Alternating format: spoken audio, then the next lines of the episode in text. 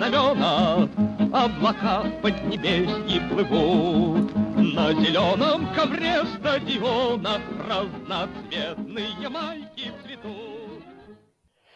Good evening, everyone, and welcome to the Russian Football News Podcast. It's a bit of a change of host this evening, as our regular James, regular host James Nichols is regrettably absent. Um, um, therefore, I am your substitute host tonight, Richard David Pike. Last weekend saw the final match day of Russian Premier League action before the winter break. Later on in the podcast, I will update everyone on the results of the action in the final round of RPL games before Christmas. We'll take an in depth look into one game in particular Dynamo Moscow versus Zenit St. Petersburg, the game of the weekend, and analyse Russia's recent draw, which was done today, for the 2022 23 UEFA Nations League Group B. As mentioned at the end of last week's podcast, tonight I am joined on the RFN podcast by a very special guest, and I'll let her introduce herself now.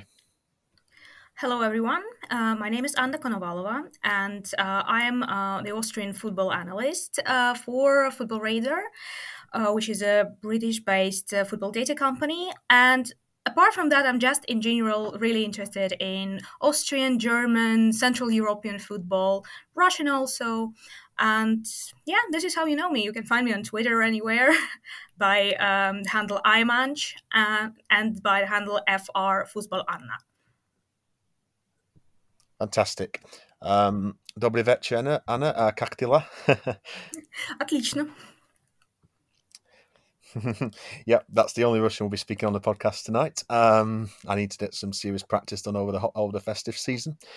Um, so yeah, we have um, tonight's podcast. We're going to focus on um, examining because uh, obviously Anna is a specialist in um, Austrian and German football. In addition to her beloved Spartak Moscow, we're going to be um, discussing tonight some of the similarities and differences between Austrian football, German football, and uh, the and Russian football. That's what the majority of the podcast will focus on today. So um, we've we've drafted a, a range of um, questions to ask Anna, um, and i will start off with um, I'll start off with um, the first question. I mean, supporting Spartak um, is surely already punishment enough, um, if you can excuse the, the joke. But um, can I ask, how did you also choose uh, Bayer for Leverkusen as your German Bundesliga team, especially given the trauma that um, that has come with supporting them over the years, in addition to Spartak? Yeah, these teams clearly have lots of things in common.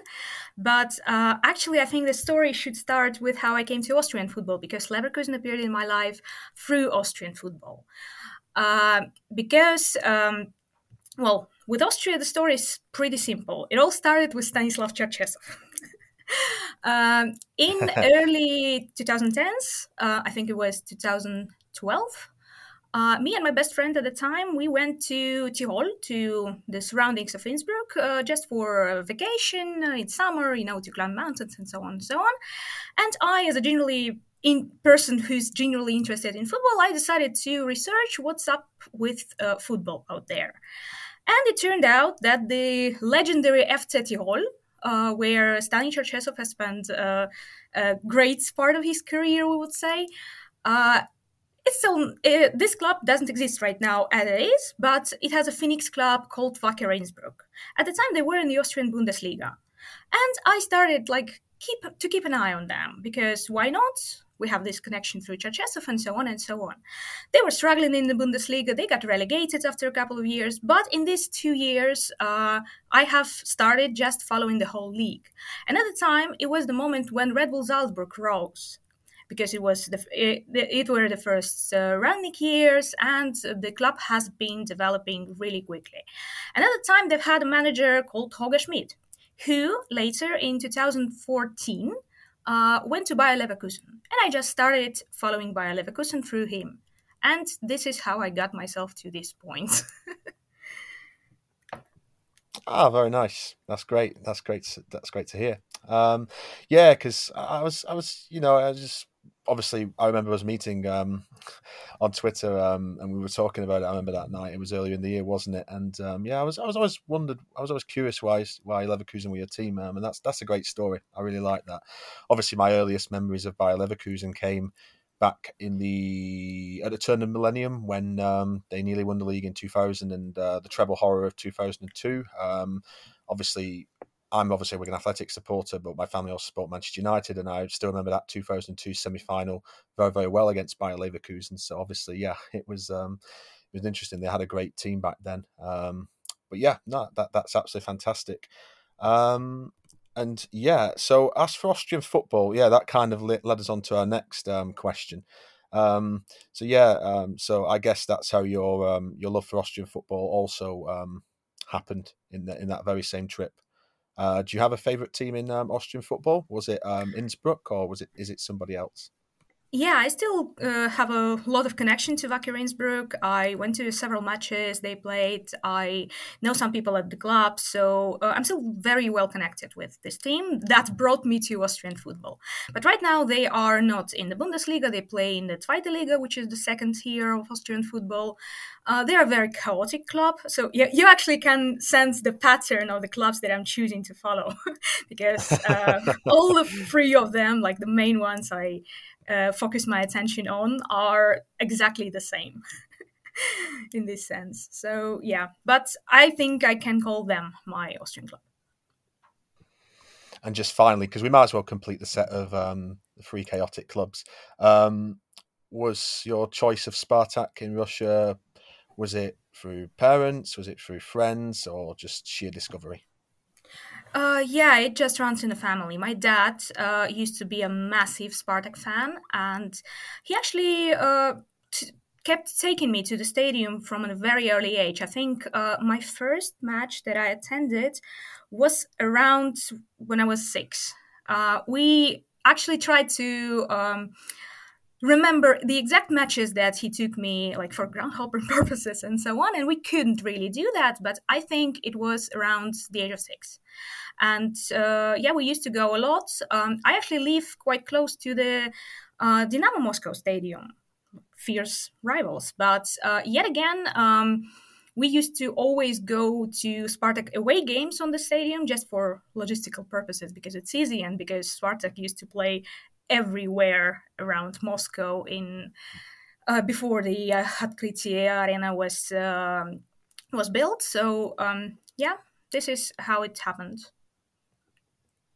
Fantastic. Yeah, I think my earliest memories of Spartak were um, the Champions League tie against Arsenal in 2000. When I remember what I was like 11 years old at the time, and um, I think I was switching some highlights on television, and I just saw all the snow in Moscow and just thinking, this is crazy playing football in this weather. And I just remember, I think it was Yegor Titov, Robson, uh, the Brazilian forward, and Yegor Titov um, having an absolutely brilliant game against a great Arsenal side back then, obviously coached by Arsene Wenger. So yeah, that was probably my earliest memories of um, of Russian football, full stop, and and of Spartak. So that's absolutely fantastic. Um, so yeah, um, a bit of a chaotic theme with all three clubs because all of them um, seem to be, you know, um, a little unstable. Let's just say unstable, or seem to, you know, have a habit of dodging uh, trophies. but um, but yeah, um, that, that's absolutely fantastic. So yeah, um, interestingly, there's been a link between um, Spartak and Austrian football just in the last few days as um, young um, Leon Klassen, I think he's 21 years of age, um, of uh, yes. uh, Tyrol. Uh, he has been linked with a move to Spartak recently, and I've actually read somewhere today that the transfer fee is it's either it's either one million euros or just under. I think that's the the fee being uh, reported. Um, so, as your uh, Austrian football expert, Anna, uh, could you give us um, some lowdown on um, on Klassen, and what Spartak fans and Russian football uh, and Russian Premier League fans as a whole, uh, who follow RFN and follow Russian, Russian league, can expect from um, if he is to sign for Spartak? Um, I actually think that uh, there are indications that the transfer is going to go through because uh, WSG Tirol have recently announced a new left back.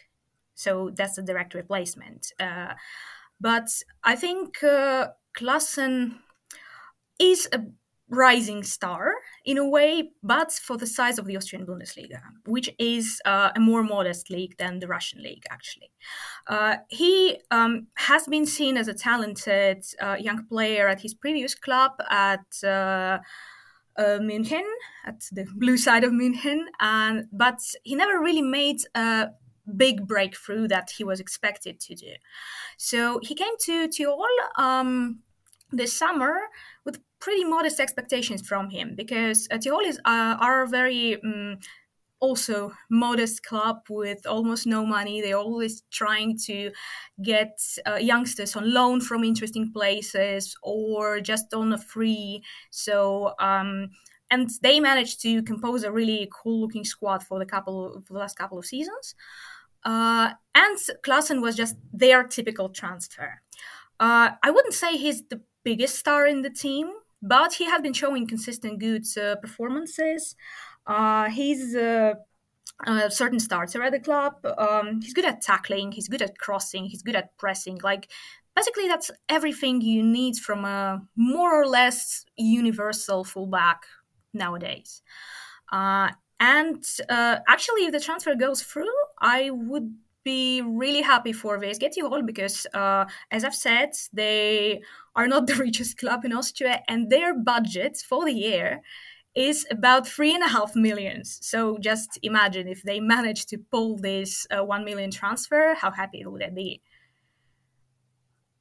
That's just remarkable. Like even like you know, coming as someone from England who probably you can see third tier sides with considerably larger budgets than that. It, it's just that's just incredible. Blows my mind. Three and a half million euros. Yeah, that that is a huge cash injection for uh, for Tirol. Um, I saw. Yeah, I was looking at his stats just um, just yesterday. Actually, I think he's got six assists, which I think the correct me if I'm wrong, aren't they third or fourth bottom of the um of the Austrian Bundesliga at the moment? I think that's where they are, aren't they? Yeah, they have been struggling a bit this season because they had a big squad overhaul in the summer, and uh, it took time for them to adapt, adjust and adapt again. But they have a really cool manager that has been working uh, with uh, the team for I think nine years now. His name is Thomas Silberberger. It is obviously the longest service uh, serving manager in the in the league because in Austria it's the ever chaotic carousel of uh, managers every year, and uh, they are getting back to their normal way. yeah, yeah. Um, yeah, as I saw his stats, and like I say, for a team that are struggling now, down now near the bottom of the league, that is those are impressive stats to get six assists. So I'm quite excited about that. You know, I think Spartak probably do need someone uh, to fill in at left back um, and give Ayrton some competition for his place. Uh, Ayrton Lucas, the Brazilian left back. Um, mm-hmm. And I think you know this is this is quite a smart signing. Obviously, I think he's is he dual is he dual German uh, Russian? Is it is that his nationality? Yes, or? yes, yes, yes. So obviously now he'll be taking the Russian passport and therefore won't won't count on the foreign limit. So so yeah, alongside um, alongside Daniel Khlusevich from um, Arsenal Tula, that's two quite nice transfers for Spartak to improve their squad um, going into the winter break. Um, so yeah, um, I'm excited to to watch Klassen. I'll certainly keep my eyes open for him if that transfer goes through. But um, but let's um, continue on with the theme of Austrian football and in comparison to Russian football. Now, Austria recently has been going through a um, a coefficient surge. Obviously, Russia was uh, ranked sixth for a good period of time in the coefficient ratings, the Russian Premier League. But obviously, let's not. We've we've gone through them hundreds of times on this podcast before. They've uh, the Russian Premier League has had a drop recently in the last couple of years. Does look like it's stabilising a bit now, but unfortunately, this is going to cost the Russian Premier League quite a lot. I noticed how um, just recently you mentioned Anna about um, the Russian league being more mo- the Austrian league being more modest compared to the Russian Premier League, but you know, you, you, the Austrian Bundesliga now is ranked eighth in Europe, um, which, you know, um, I was listening to the other Bundesliga podcast yesterday, great podcast Austrian football, by the way, highly recommended. And um, they were all, uh, the three guys hosting that were absolutely buzzing about the, the state of um, Austrian football at the moment, delighted at the results in Europe and the and the rise in the coefficients. And I have to say, it is very, very impressive how, how they have risen. So, um, so I'm just wondering what's been behind this rise in the Austrian Bundesliga recently in recent seasons, and you know what good things has uh, the Austrian Bundesliga done in recent seasons that Russian that the Russian Premier League and Russian football as a whole can can take. What what do you think um, can be um, taken from Austria and implemented into Russia to, you know, get the Russian league back up to that eighth spot or even higher in the coefficients? Um, yeah, there have been several processes that have been going on for the past, I think, seven, eight years that uh, b- benefited to the current state of the Austrian football.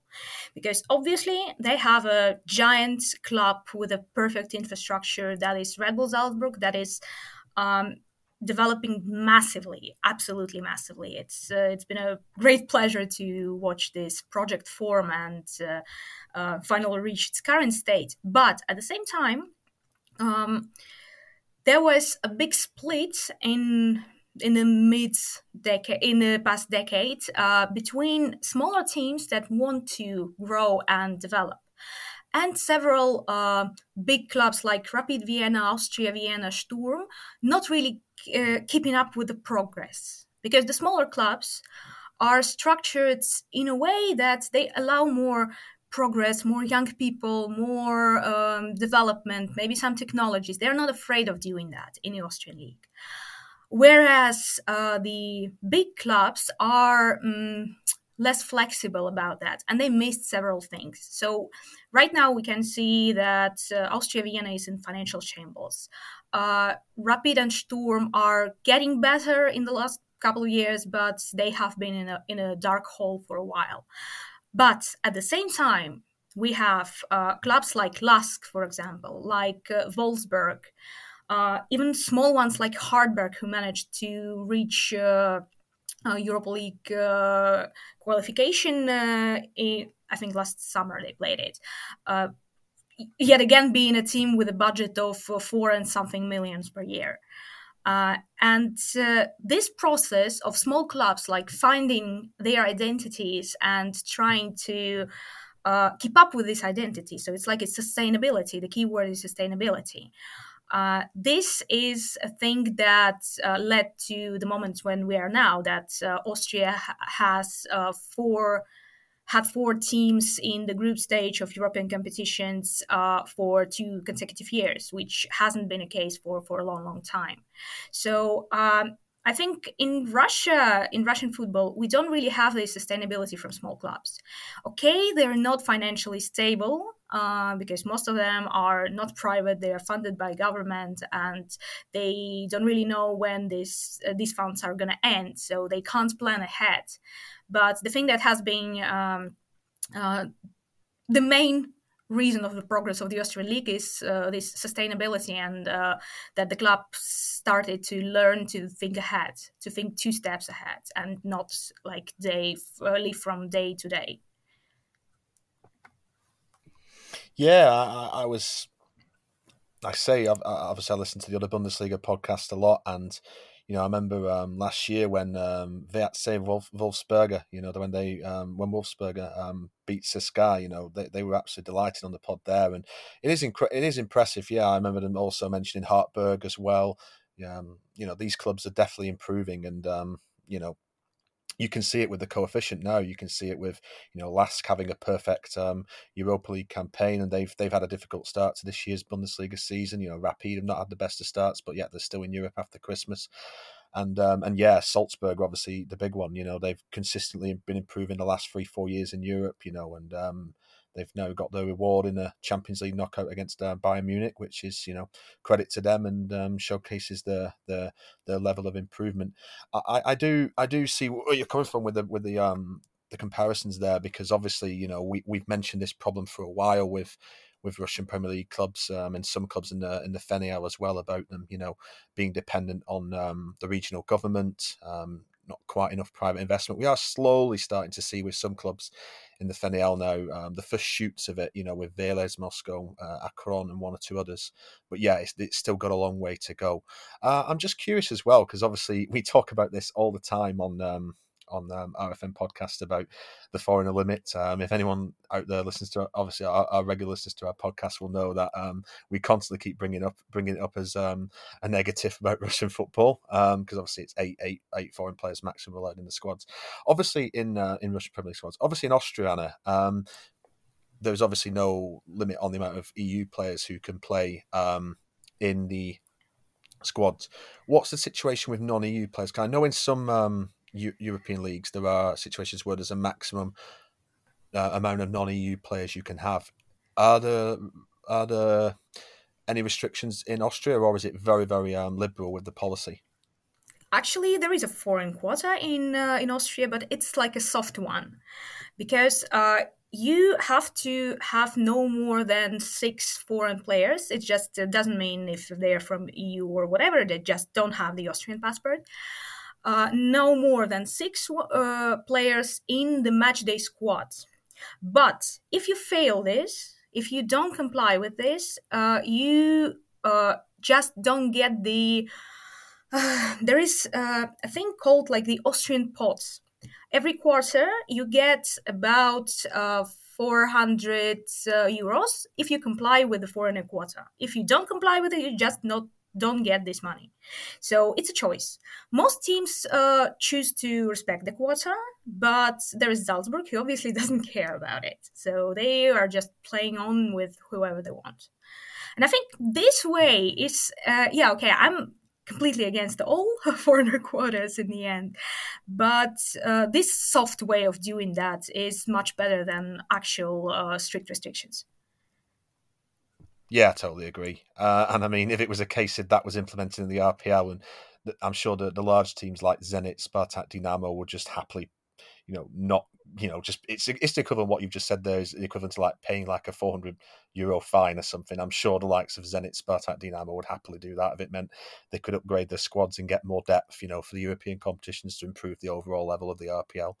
Um, yeah, so I mean, like I say, we, we go on about it all the time on um, RFN. We're we're all against the limit, and we, we've still curiously not heard anything yet um, about um, the limit being changed. Um, we discussing it at the start of the season, but it all seems to have gone very quiet. But um, we'll keep our we'll keep our eyes peeled for any uh, any news on that. So one last thing I'd like to say, because as part of the hypercube reforms of Russian football, there was talk of also changing the league structure. I'm just interested to um, know what your opinion is on the uh, the Austrian Bundesliga structure, because there was talk of when reforms for the RPL were mentioned, there was talk of maybe a split in the league. Now I know Austrian football is a twelve, Austrian Bundesliga is a twelve-team league, and it's the top six go into the Championship group and the bottom six go into the relegation group. I have to admit, if you were going to shorten the RPL, and um, I'm quite a fan of that that kind of system because it's obviously a, um, I think it's going to be a 22 game regular season, and then I think don't the top six play each other home and away, so you end up with a 32 game season, which I think is given obviously the meteorological conditions in Russian football, you know, you, you can't have too long a season, and because you have to factor into account the winter break. I think 32 um, teams is doable if you were going to shrink the size of the league, and I think copying the Austrian Bundesliga model would be quite could be quite good for Russian football. I'm just interested to know your thoughts on um, if you were going to reform the league, of course, from 16. I quite like the 16 team format as well. I'd just like to know um, your thoughts on the uh, 12 team format and the, the split league in um, in Austrian football, and do you think that could um, work in the future for Russian football?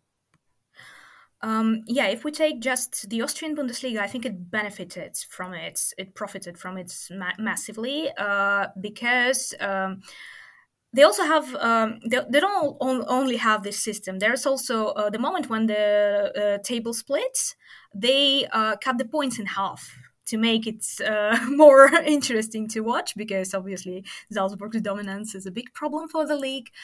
But uh, in general it has been uh, a very exciting reform. The only downside for that was that I think the league, the league could complete one full season uh, in under these rules uh, before COVID came, uh, and uh, there were um, problems with attendance for the bottom six.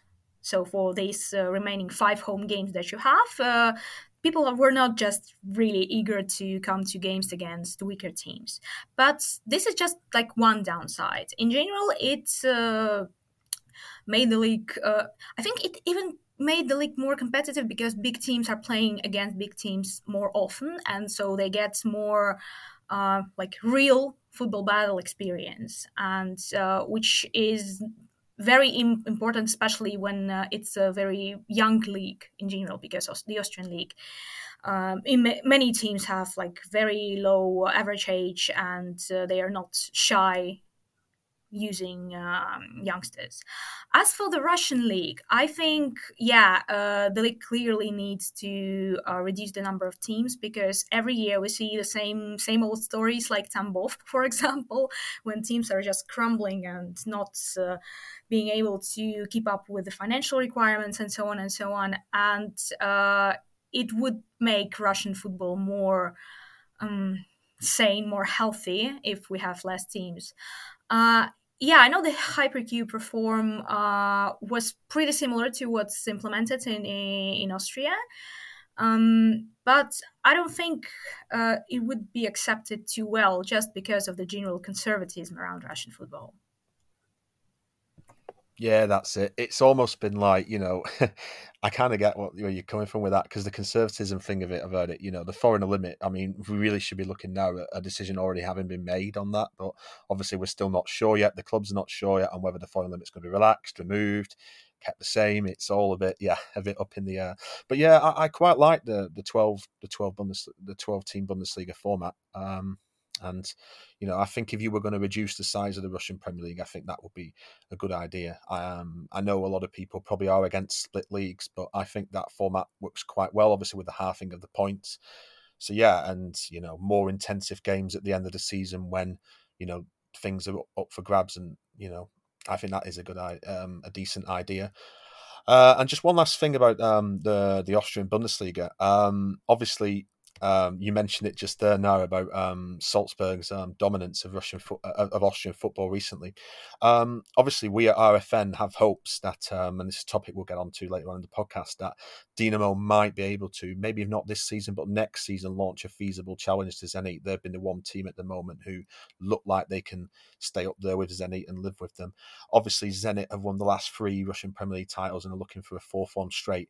Now, correct me if I'm wrong here, but is is this as Salzburg won the last eight Austrian Bundesliga titles, and Austria Vienna was the last um, Austrian team other than Salzburg to to win the Austrian Bundesliga. Am I right in in saying that? Yeah, that is correct. And actually, there hasn't been real competition for years, apart from one season the the COVID season, the uh, 2019 2020.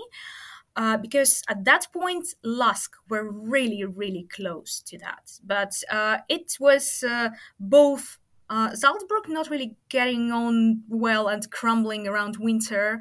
Um, yeah, Jesse Marsh. Um, like I can go hours and hours criticizing Jesse Marsh as a manager, honestly speaking. Uh, but at the same time, Lask were really strong because uh, they just uh, peaked at their uh, little transformation that they have been going through uh, for the past few years. Uh, unfortunately, right now things are not looking good for them because there were a lot of wrong decisions in the past couple of years. But at that time, they were really, really close. In February, they managed to uh, beat Salzburg and. Um, I think they were leading the table when COVID hit, but uh, then uh, they just uh, managed to bury themselves because uh, they were that team that broke the COVID training rules and they were fined with, I think, four points deduction. And uh, yeah, since then it just went downhill. But this was the only moment when anyone could challenge Salzburg in the past years, which is actually, yeah, it's sad in a way. yeah, um, I, as uh, obviously we listen to the other Bundesliga podcast a lot, that's that's kind of the impression I get when I'm listening to um, Tom Lee and Simon. You know, they they're always kind of wanting someone to get up there challenging them, and then all of a sudden Salzburg at the end, it seems when I listen to the podcast, they almost just they get an extra gear and they pull clear. Um, but yeah, just just just one last question, very briefly on that. Obviously, you know, as as I, I, referred to earlier, we're hopeful that Dinamo or maybe someone else can launch a strong channel to strong challenge to break Zenit's dominance in Russia. Um, how far away do you think any of the other big Austrian sides are from challenging Salzburg? Uh, I mean, you know, um, uh, I'm kind of getting the impression Dinamo were quite close in Russia, but I, I thought that with Lokomotiv last year, and then Zenit just blitzed him in that 6 0 game and won the league. Do you think anyone is close to Salzburg soon? Could be getting could be getting a new champion in um, in in in uh, Austria, um, like we're hoping for in Russia um, soon in the future? No, I don't really think it's realistic to hope for that uh, because uh, Salzburg are just miles away uh, from everyone else infrastructurally, financially, and uh, it's just the system that is already self-sustainable because uh, they have uh, their sporting director Christoph Freund is, in my opinion, one of the most interesting uh, sporting directors in even in the whole Europe because uh, he has been responsible for Salzburg since 2015 Um, before that, Ralf Rangnick uh, installed all the processes and built the system. And since then, Freund uh, has done an incredible job at developing and tweaking it. And Salzburg are like a scouting machine. Uh, they have a inter- very interesting youth system, and the system just yeah, it's a self-sustainable thing uh, because they have each year there is one star that breaks through uh, and you already if you look close you already know that at the reserves there are next names and you can point at them who will be the next ones. Who will be the next Haaland who will be the next Domi Szoboszlai who will be uh, the next Patson Daka or right now Karim Adeyemi. It's uh, actually i have a lot of hope for rapid vienna because yeah they were in shambles for the past uh, half of the decade uh, but right now i think they're on a more healthy way. Uh, they also got um, a very clever sporting director. They have a cool young squad at the moment.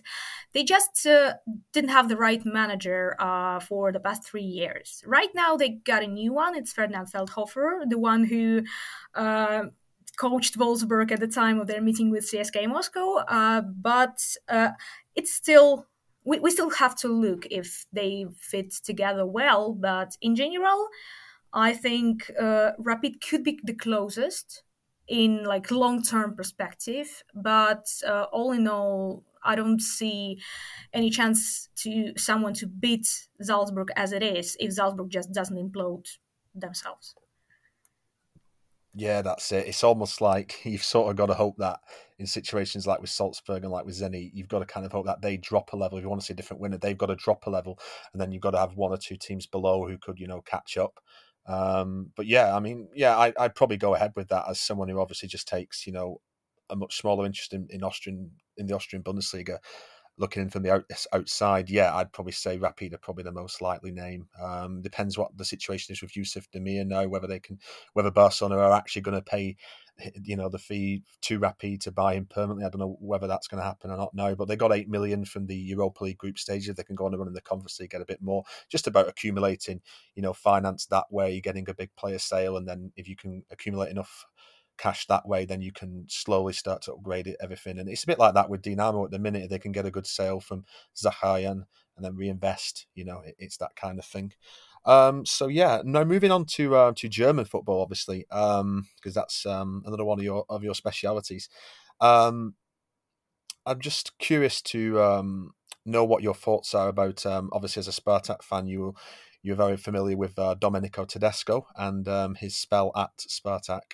Um, I, I, really thought he conducted himself brilliantly in his 18 months uh, at at, um, at Otkritie Arena. Um, he's just recently taken over as the new manager of RB Leipzig. Now, now for me, this was I thought he would get a Bundesliga job, Tedesco, but uh, I wasn't expecting one of the very top ones. Obviously, a vacancy has come available now with um, the, fire, the, the firing of Jesse Marsch um, at, um, at uh, Leipzig, which did surprise me. How do you think Tedesco will get on at um, Leipzig? Is this too big a jump after Spartak, or do you think he will prove a good fit there? Uh, actually, to speak about this, we have to understand that uh, RB Leipzig are right now um, a mess of a club, honestly speaking. Everyone uh, things have been swept under the carpet for a long time as they were performing well under Nagelsmann. But uh, right now, you actually see that they are um, in organizational shambles, I would say, because after Rangnick left them, they are left with Oliver Mintzlaff as their boss. I think his uh, actual job is like a CEO, uh, because, yeah. Um, but he's like the head of the club at the, at the moment and he has not been doing a good job let's put it just frankly. Uh, because um, this what happened this season why jesse marsch uh, failed in the end? Uh, under nagelsmann uh, leipzig uh, played a very successful football, but it's not the Red Bull DNA football because Nagelsmann focuses on possession, Nagelsmann plays from possession. And uh, Red Bull football has always been something uh, vertical, something uh, uh pressing oriented, something counter attack oriented. And this is the style that Jesse Marsch has and likes. And uh, so the whole project of uh, bringing Jesse Marsch to the club was basically a project of let's come back to the Red Bull DNA football. But uh, Oliver Mintzlaff uh, managed to um, not get a replacement for a departing uh, sporting director. So in the summer, uh, the club ha- has basically had no sporting director. They couldn't replace the big uh, departures like Upamecano or Sabitzer because they had no sporting director yet again. Uh, they uh, are left with a squad that was built to play Nagelsmann style of football, but they have to play Marsch football and uh, so it's pretty obvious how the uh, how quickly things went wrong because uh, it's been said that uh, Jesse Marsch came to Mintzlaff around the uh, match day seven or something to confess that he doubts that the project uh, is going to go well. so this is a situation uh, that awaits Tedesco there. I think, yeah, after several several years at Spartak with Fedun and all his surroundings, uh, he is um, like mentally ready for something like that. But yeah, it's it's similar to the situation when, where he arrived to Spartak because after all this mess with Kononov and uh, terrible squads like that had no football, no atmosphere in the dressing room, and nothing. Uh, he faces the same situation here. Um, he his appointment is also like a way to say that uh, yeah okay we are going to give up on the red bull dna project and we are going to go for someone more nagelsmann style like alike. Uh, because yeah obviously uh, tedesco doesn't strike as a red bull football manager. Uh, but I think in the current situation, when the squad is more um, inclined to, well, take well his ideas, um, especially with the fact that Leipzig uh, have been uh, functioning pretty well in the 3-5-2 recently, and under Nagelsmann obviously too. Um, it could go well. It could go well actually, but uh, I, am giving it a slight doubt just in general because yeah, uh, as you said, the it's a big step up but in general, I always thought of uh, of I always rated Tedesco really highly, and I think he can can handle this level, especially that uh, they're out of the Champions League right now, and their tasks are smaller and more modest right now.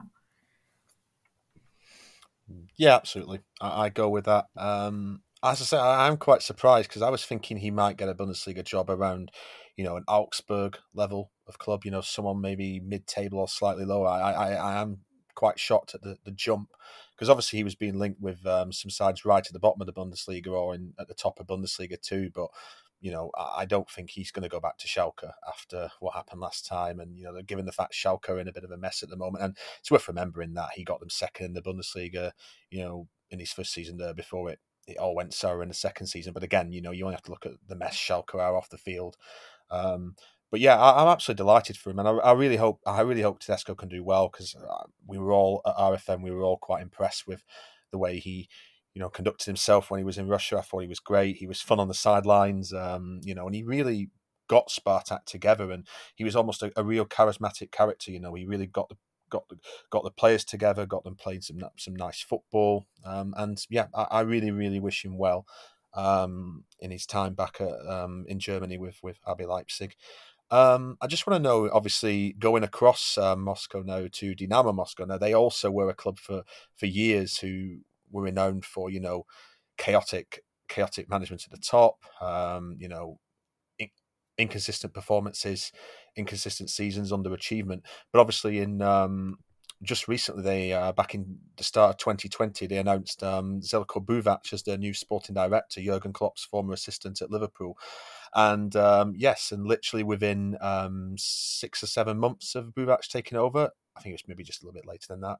Uh, I think it was October last year. Sandro Schwarz, who used to coach um, Mainz 04 um, in the Bundesliga, uh, took charge of um, Dynamo. He's been at the club 14 months now, and the improvement in Dinamo has been absolutely off the scale since um, since Schwarz arrived. And and uh, the promotion of young players and the structure at Dinamo now with Buvac and Schwarz looks so much more better than what it's looked in the past.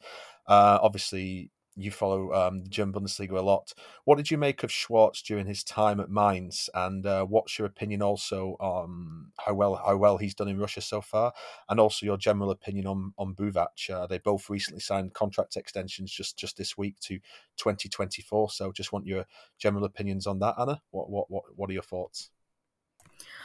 Um, I think let's start with uh, Željko Buvac because uh, honestly, I'm exceptionally surprised by, by what we're seeing here, like positively surprised. But then again, if you think, it's not such a surprise. Because, yeah, he has been uh, Jurgen Klopp's right hand for a very, very long time. They even played together as players and then they worked together just like, I think almost from the start of uh, Jurgen Klopp's coaching career, and they parted ways in Liverpool um, a few years ago uh, under unknown circumstances because um, it's, it's, it was a pretty weird situation back then. But uh, during all the time they worked together, it was like uh, publicly well accepted that uh, Buvac is the mastermind behind uh, Klopp's tactics, and Klopp's more of a motivator and uh, doing like administrative organizational stuff and so on. And uh, Buvac is responsible for uh, the tactics. Um, I don't know if it's true. No one know if knows if it's true, but uh, so I also saw Buvac more of a um, coaching-oriented person, but uh, what he has been doing here at here at Dynamo, um, he just shows that he's uh, a, an absolute fantastic uh, manager in terms of like out of field things. Um, and yeah, his job has been amazing. The squad looks really cool, really thought through. All the positions are covered. Their transfers of foreigners are mostly um, successful in the end. They have a very young, bright squad. They promote their own players. This is actually how a very healthy club looks like. And I'm uh, amazed to hear that because Dynamo have always been uh, a very chaotic club, especially uh, around their relegations uh, and, and return. Uh, but uh, also Schwarz's appointment uh, is a really cool one because I always rated Schwarz really high, highly at Mainz because he did an amazing job working with uh, the youngsters they had there. Uh, he also had like a very mediocre looking squad but he managed to uh, overachieve with the squad he had. And uh, the club also were uh, really happy with his work and uh, they gave him time. At some points, like other clubs m- uh, might have let him go earlier than he left the job.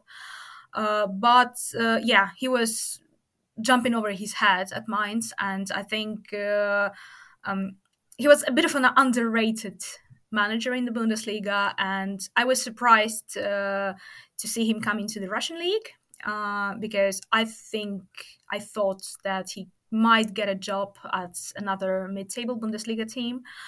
Uh, but he's here, and I absolutely love watching Dinamo in the recent times. Yeah, it's just such a, a breadth of fresh air watching Dinamo these last 18 months or so compared to, you know, I remember watching them when Novikov and Dmitry Khokhlov were in charge, and it, it, was almost like they were winning games, you know, by accident, you know, winning games with a last minute goal, you know, not playing particularly well, a lot of direct style play, um, not really very well thought through it. It all seemed a bit of a mess, didn't it? But since Buvac has come in and since um, and since Schwarz has come in, um, yeah, I totally agree with you. They're certainly one of the most exciting sides to to watch in the in the RPL now. The way he's blooded in the youngsters, and and yeah, I, I'm I really think this is good stuff that Schwarz has committed to 2024 with Dinamo, and I, am beginning to wonder if, you know, he's he's committing that long because he really is committed. He, he really wants to see this through with Dinamo and, and win them a title. I mean, it's been such a long, long, long overdue um, situation for a club of their size and their, stature. Obviously, they were one of the big clubs in the USSR era, and um, and yeah, it's I think this 2024 contract extension is just a way of saying before. I mean, because eventually I think Schwarz will want to go back to the Bundesliga and get a job there. You know, and, and I think he's probably taking the Tedesco route of see what I can do at Dinamo for a few years, impress, and then you know if I can win a title like a Russian Cup or challenge for a title, then you know that will attract the attention back home in Germany, and then you know he could get himself a decent sized um, club back back in the German Bundesliga like uh, Tedesco has. And I, I I think I understand where you're coming from with with his time at Mainz too, because I think almost with Mainz, you know, they had they've had the two famous managers that they've had in the past have obviously been Jurgen Klopp and uh, Thomas Tuchel, and it, it's almost been since they've left. I mean, I don't know whether you agree with me on this or not, Anna, but it's almost like since they've left, the managers since then have struggled by and large, you know, and and you have to remember with Mainz, I think they only got to the Bundesliga for the first time under Klopp. You know, they're a very modest sized club. You know, there's so many clubs in the second Bundesliga who are who are bigger than Mainz in terms of history, stature, population size, all that kind of thing. So, you know, I think he got the mid table in his first full season in charge at Mainz too, from what I can recall. So that's obviously a decent achievement for a club of Mainz's size. Um, I don't know whether that's a fair um, description or would you agree with that by and large?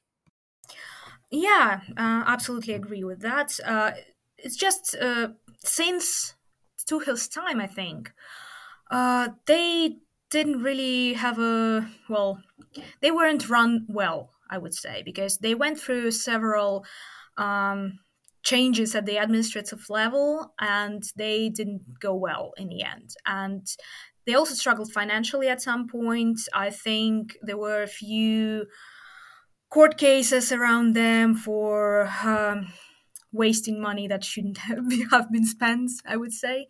So, um, in general, it's pretty obvious where it all comes from. So, um, yeah, and uh, Schwarz work there uh, was a highlight of uh, him being actually a very talented manager yeah, I say I, I, can only really hope that this is a plan now to stick around at Dinamo till 2024 with Buvac and trying, you know, um, put the cherry on top of the cake and, and win a title for Dinamo. I think that that's ultimately what what the goal has got to be. They they do seem to be getting close to Zenit. We'll, we'll come on to that a little bit later on in the podcast. Um, just another couple more questions on um, German football.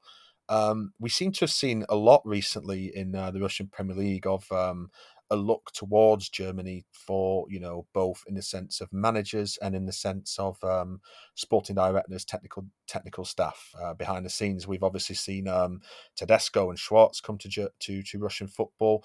We recently had the um, the very short and sadly unsuccessful uh, Ralf Rangnick um, um, spell at uh, Lokomotiv Moscow. He's Thomas Zorn is obviously there now.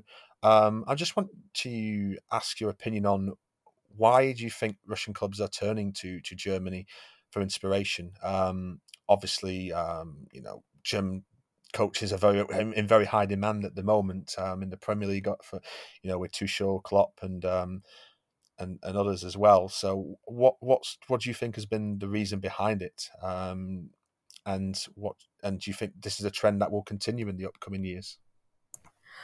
Uh, I think in general there's uh, much more interest uh, in German football. Uh, like it's growing, it's growing, uh, and the main reason behind that is the coaching revolution, because uh, basically all the modern football, let's use this term, coaches come from Germany, because the processes that were started by Rangnick and his teachers, I would say and it continued. And in the past decade, uh, Germany has uh, created a lot of uh, absolute top managers, or just managers who are very interesting uh, in general. And uh, like, I think German Bundesliga was the first one to. Uh, use more and more advanced stats, for example. So, like, there has been a lot of progress in terms of how the clubs are run, how um, managers are getting ready for the matches, how players are uh, managed and taught and uh, taken care of. So it has been a league that has been progressing recently. And why Russian uh, Premier League is uh, using more and more of these connections, uh, I think it comes the other way around in a way too, because um, Russia and Russian markets in football has been always interesting for Central Europe uh, because it's a big, uh, like, uncharted land, I would say. Uh, there were serious rumors that Red Bull are looking into buying some a club in Russia. Uh, so yeah, all these jokes about uh, Red Bull Spartak at some point, but yet again, uh, we've, we've also he- heard the rumors about Ufa being a candidate, or one of the FNL clubs I would not name um, were also um, a topic for discussions. Uh, so it hasn't happened yet, but it's a sign of the fact that in Central Europe, the Russian Premier League is seen as an attractive uh, but uncharted territory. Um, and so, yeah, this is basically how it is. So, uh, on one hand, we have uh, um, modern, progressing league that uh, has a lot of experience to share, and on the other hand, we have a big market. Yeah, I, I, can I can see where they're trying to come from because obviously you know I think that's that's one advantage Austria has. I think over Russia is the geographical location. I think obviously, you know, if you're a progressive young um, German manager and you're impressing in the lower tiers, but you can't get in at, at the Bundesliga clubs, you know, the Austrian Bundesliga could almost be a, a, a pathway to help you then get to the Bundesliga. You know, I, I, think that's one advantage, and even in, in Switzerland, for example, too. You know, um, I think German, obviously, German is a working language in both Austria and Switzerland, so I think that that's obviously those two countries very well connected with Germany. You know, you see a lot of transfers from those leagues, and uh, you know, Gerardo Seoane went to your club Bayer Leverkusen from um, from young boys in the summer, and you know, obviously we're seeing now with the promotion of Jesse Marsch from Salzburg to to Leipzig, and you know maybe even Matthias Jaissle in the future too. Um, so, yeah, it's obviously the, the advantage of Switzerland, Austria is because obviously they speak German. There's obviously that connection. So. Uh, that that is quite interesting. I just want to also ask your opinion on. Um, well, it's not been, um, as you can probably tell from all our podcasts recently, it's not been particularly a very positive um, start for um, uh, for, it's not been a positive start for one particular um, German manager in uh, Russian football in the shape of Markus Gisdol. I mean, they got a win in the final game before the winter break, did Lokomotiv, but they're out of Europe. Um, just want to ask your opinion on Gisdol. I mean, when you heard the news, were you shocked? Because um, um, yeah, all of us at RFN, we were sort of we were, we were, we were wondering because we saw some names from the two Bundesliga, some young coaches being linked with the Lokomotiv position, and then when we saw Gisdol, uh, I have a friend who follows German football quite quite a lot too, and when he told me the news about Gisdol going to Lokomotiv, he was like, "Yeah, I'm not bowled away by that. I'm not enthusiastic about that. That seems a bit of a gamble." And then, yeah, we've kind of all the signs that of what we were warned about with Gisdol before he came have, have kind of come true. So, I just want your thoughts on Gisdol to Lokomotiv. It's it's not been the best so far, has it? Yeah, and it's really predictable. Like uh, it's going exactly as I expected when I first heard the news. But uh, yeah, in general, the whole Rangnick saga at Lokomotiv has been really, really weird, especially if, as for me as a person who follows uh, what Rangnick has been doing uh, in German and Austrian football for a long while, because what he has been doing here is not really his style. It's uh, a very weird way of uh, I would say it's looked like uh, he came to Lokomotiv just to gain the first uh, line in his uh, agency CV and didn't really bother to do a good job at the same time. Because uh, he came there, he brought in his uh, big five years program that he presented at that presser, which actually looks like a compilation of his public lectures for the past 10 years, honestly speaking and it didn't really have anything eye-opening. It was just um, a description of how a normal, uh, healthy club should look like, honestly speaking. Uh, and then he presents this five-year plan, and he brings in as a manager, he brings in Markus Gisdol, who isn't really um, the most optimistic choice out of everyone, and he brings him on a one-year contract. That doesn't feel right. Yes. So um, yeah, Gisdol has not been uh, exceptional at any of his previous jobs, honestly speaking.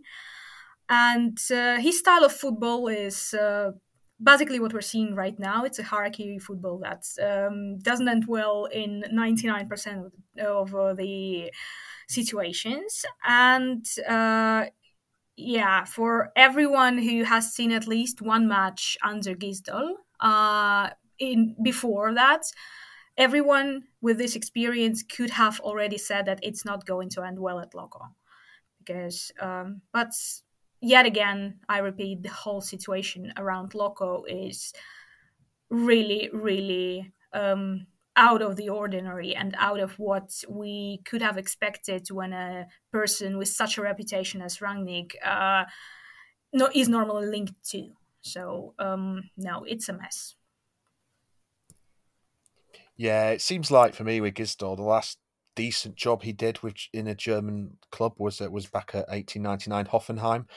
I think he was obviously I think Niklas Süle and uh, Roberto Firmino were two players who I remember, you know, playing for him back then, and I think he got them mid-table. But yeah, his last two jobs at Hamburg and um, at Köln have been just a disaster. Um, they really haven't been good.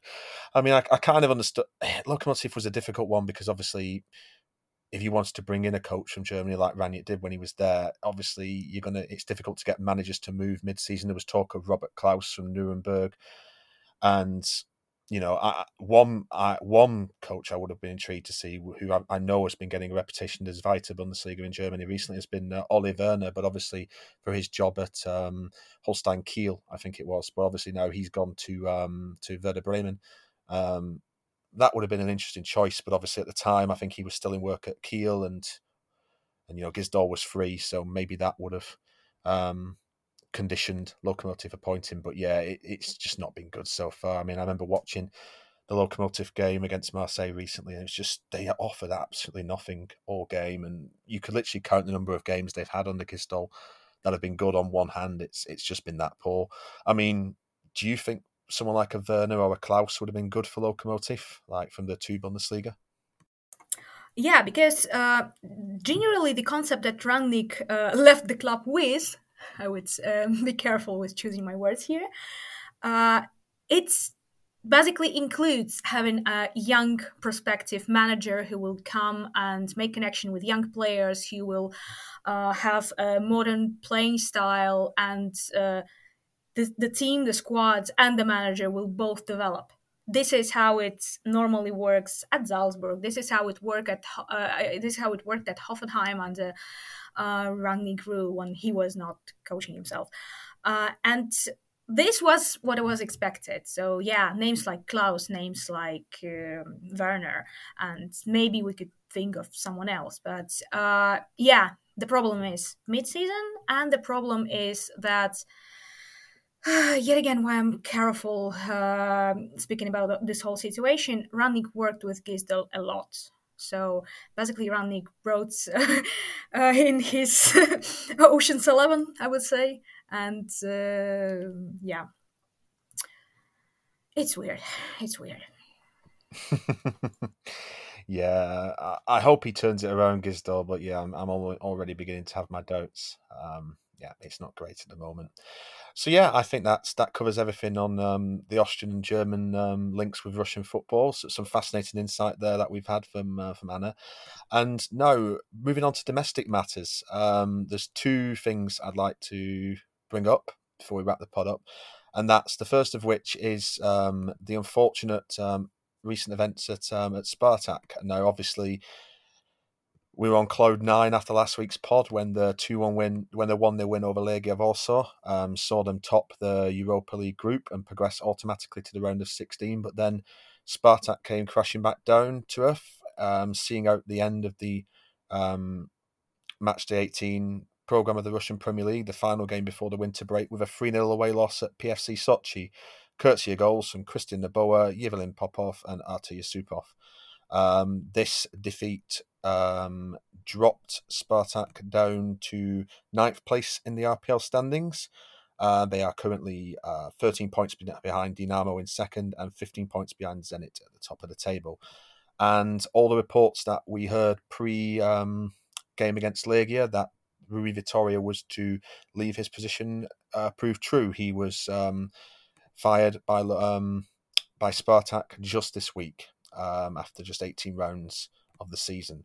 Uh, reports are linking um, Paolo Vanoli, who was a former left-sided um, player at both left fullback and left winger, um, at clubs like Parma, Fiorentina, and Glasgow Rangers, is been um, the man linked with the job. And many are expecting him to arrive and sign at Spartak. It's only still rumours at this moment in time, but he is the favourite to arrive at Spartak and sign. So um, here's my take on this, and then I'll, I'll, hand it over to Anna and see what um, she thinks about the situation. Uh, I think that um, I'm sort of torn on this because I think Vitoria's achievements in European football this season with Spartak, considering how disastrous a start it was for Spartak, uh, did merit, in my opinion, giving him till at least the end of the season. Um, but I do think the results domestically were not great. Um, it's sort of that double edged sword. I would have liked to have seen them stick with him, but I can understand why Spartak have decided to make this decision. Um, obviously, with Vanoli, um, he was formerly Antonio Conte's assistant manager at both Chelsea and at Inter Milan in three of the last um, four seasons. I think he's been an assistant manager with the Italian national team as well. And I can understand where Spartak are coming from for this because I think the top three finish is sort of out of the question at the moment, given the poor start. But European football's been parked till mid March because obviously they get a bye into the last 16 of the Europa League. If you bring in a new coach now, it will give him six months until the end of this current season uh, and a whole winter break program where you can have friendlies to fine tune things. There's some new signings coming in at Spartak, as we've discussed with Klaassen and uh, And I think this could be an interesting move because it gets it will give him a chance to get up to speed, you know, get them up the table, have 12 games remaining in the current RPL and maybe one or two games in, and maybe two, three, three or four games in Europe, depending on how far Spartak gets. So, you know, fine tune everything, get his squad together, and then next season you see the real when he gets his first full season in charge, you can then see the real progress hopefully start to be made. Um, you know, I think Conference League qualification is still on for Spartak. I think that's a competition which, with a good manager, with their squad they could do quite well in. Um, I think you know they could have a really good run in that because I think it's a competition which has been designed for leagues like Russia. So that's just my take on the um, on the Vitoria situation. I understand why he's been dismissed, but I, I do think part of me thinks it is a little bit harsh. Um, I'm intrigued to know um, what you think on um, the uh, firing of Rui Vitoria, Anna. Uh, what's your thoughts on that and um, on on my views on the new manager situation?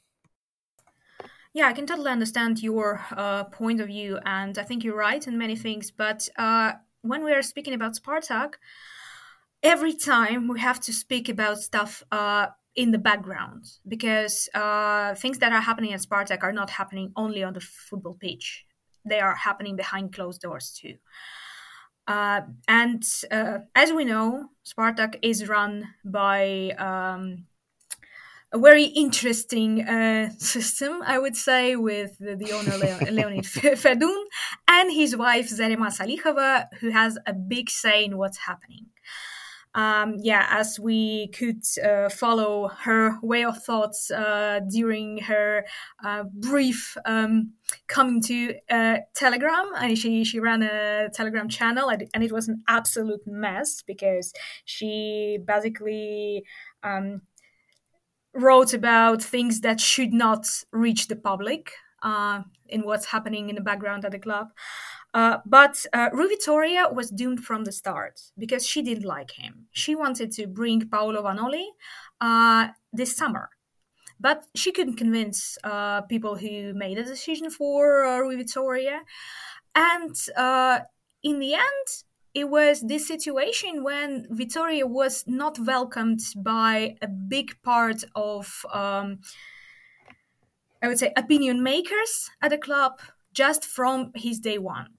Uh, I think he uh, behaved perfectly under pressure all this time. I like thank you because you did really, really decently. You went through it with a lot of uh, dignity, but. Um, in general, it, it, was not meant to be just from the beginning because there were so many obstacles uh, in uh, in this situation, and uh, he never really made the contact with the dressing room either, as we also can notice from one or two signs that are coming up from that. So it was not about football, seriously. So this is why, like. Um, there are two faces of Spartak we are seeing this season because in the games that really, really matter, they uh, get it together and do their jobs well. But in general, like in everyday life, things are just not working out. Uh, so yeah, I also think that uh, the European campaign could have uh, given him a chance to stay until the end of the season, but uh, yet again, you cannot work under pressure, under such massive pressure uh, for such long periods of time. So it's pretty obvious why he he left. Uh, but um, honestly speaking, I'm really skeptical about the Vanoli appointment if it happens. But as things stand, uh, media are reporting that uh, tomorrow's the presentation, so we'll see. Because uh, it is a weird appointment because he doesn't have any uh, first team uh, experience as a head coach. Yes, he has been Antonio Conte's assistant. He worked at absolute top clubs. Okay, we get it. But you can't really uh, find a second Massimo Carrera because Massimo Carrera's story was just unique. It was um, something that, like many, many things, uh, came together as puzzle pieces, for example. And uh, right now, you just basically, oh, okay, let's get another Antonio Conte's manager with no experience. Maybe it will work for the second time.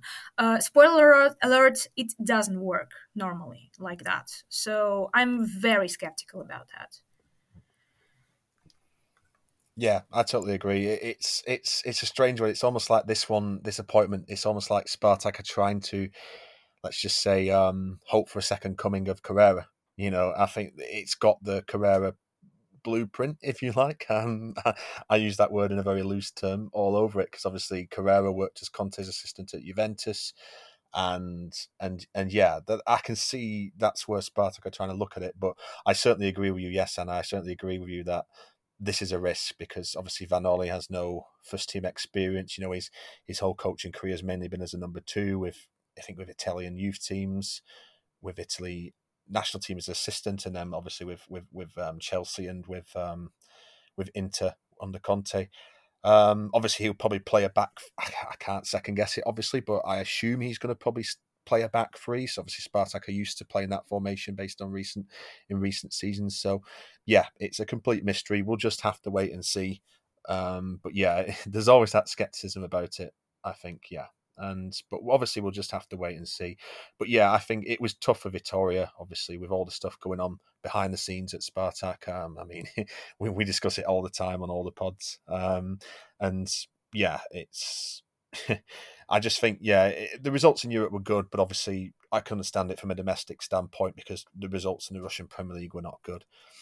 And um, finally, our, our, last bit of topics. Speaking of the Russian Premier League, it was the, the game of the ma- the, ma- the game of the match day was the ma- was the game at VTB Arena where um, Dinamo drew one one with Zenit. Um, Zenit took the lead on 34 minutes, courtesy of Claudinho, um, one of the stars of the the RPL season so far. Lovely build up play on the right hand side from Malcolm, who did a wonderful long run before laying it off to to Mostovoy, who then combined well with Karavayev to crossed the ball low into the path of Claudinho, who made it 1 0 to Zenit, and it was a fully deserved lead going into half time, as Zenit were the best side by far in the first half. However, the second half, it was very much a game of two halves. Dinamo were by far the better side in the second half and deservedly got their goal, their equalising goal on 72 minutes. Lovely link up play between Denis Makarov and um, Guillermo Varela, Varela on the right side, who swung in an accurate cross towards the back post where Dmitry Skopintsev ghosted into the space and slammed home the equalising goal. And I think um, if you look at the shots, 12 to Dinamo, 5 to Zenit, both and five shots on target to Dinamo and three for Zenit, you could probably argue the second half performance, Dinamo probably at minimum deserved the draw, maybe even slightly edged the game. Um, it's a result which leaves Dinamo just two points behind Zenit going into the winter break. Dinamo on 36, Zenit on 38. And I think that equaliser was important for so many reasons because had Zenit won the game eventually, that would have um, meant that they were uh, five points clear of Dinamo, and that probably, in all honesty, would have probably sealed another title for Zenit. Um, I still think Zenit are favourites for the for the title. Um, irrespect, and I, I actually thought, irrespective of what happened in the game against Dinamo, where even if Dinamo had won and took the lead of the table going into the winter break, I still think Zenit are favourites. But this game was quite interesting to see because it was good to see a team go toe to toe with Zenit, and Dinamo have been the most likely team to do that all season. So it does give you hope that you could see a title race in the RPL come the spring, and I think it's something that we'd all absolutely welcome, and I think it would also benefit um, Zenit as well and raise their level. Um, I'm just curious whether you whether you saw this game, Anna, and uh, do you have any thoughts on uh, Dinamo one, uh, Zenit one? Um, yeah, honestly speaking, I missed the game. I just watched it on highlights uh, after that.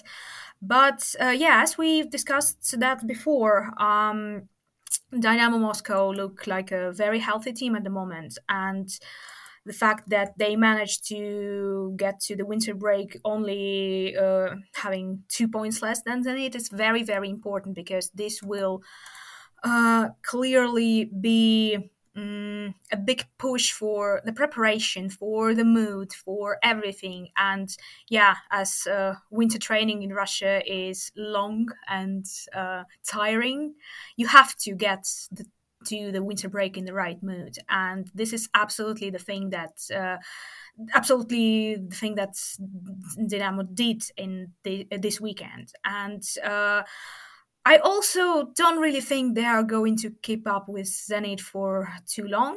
So there will be some point that they will break. So I, I don't really think it's going to be a title race until the end of the season uh, especially now that yeah Dynamo have a very cool squad but I believe if any serious injuries like for example Lesovoy's in- injury was compensated by other players but if anyone else uh, God forbid uh, manages to um, injure get a serious injury or something they might not really have the power and the squad depth to compensate that so um, yeah, we'll just see what happens. But this uh, one point was crucial for the whole league, for the whole scenarios that are happening right now, and I think they can be happy with that.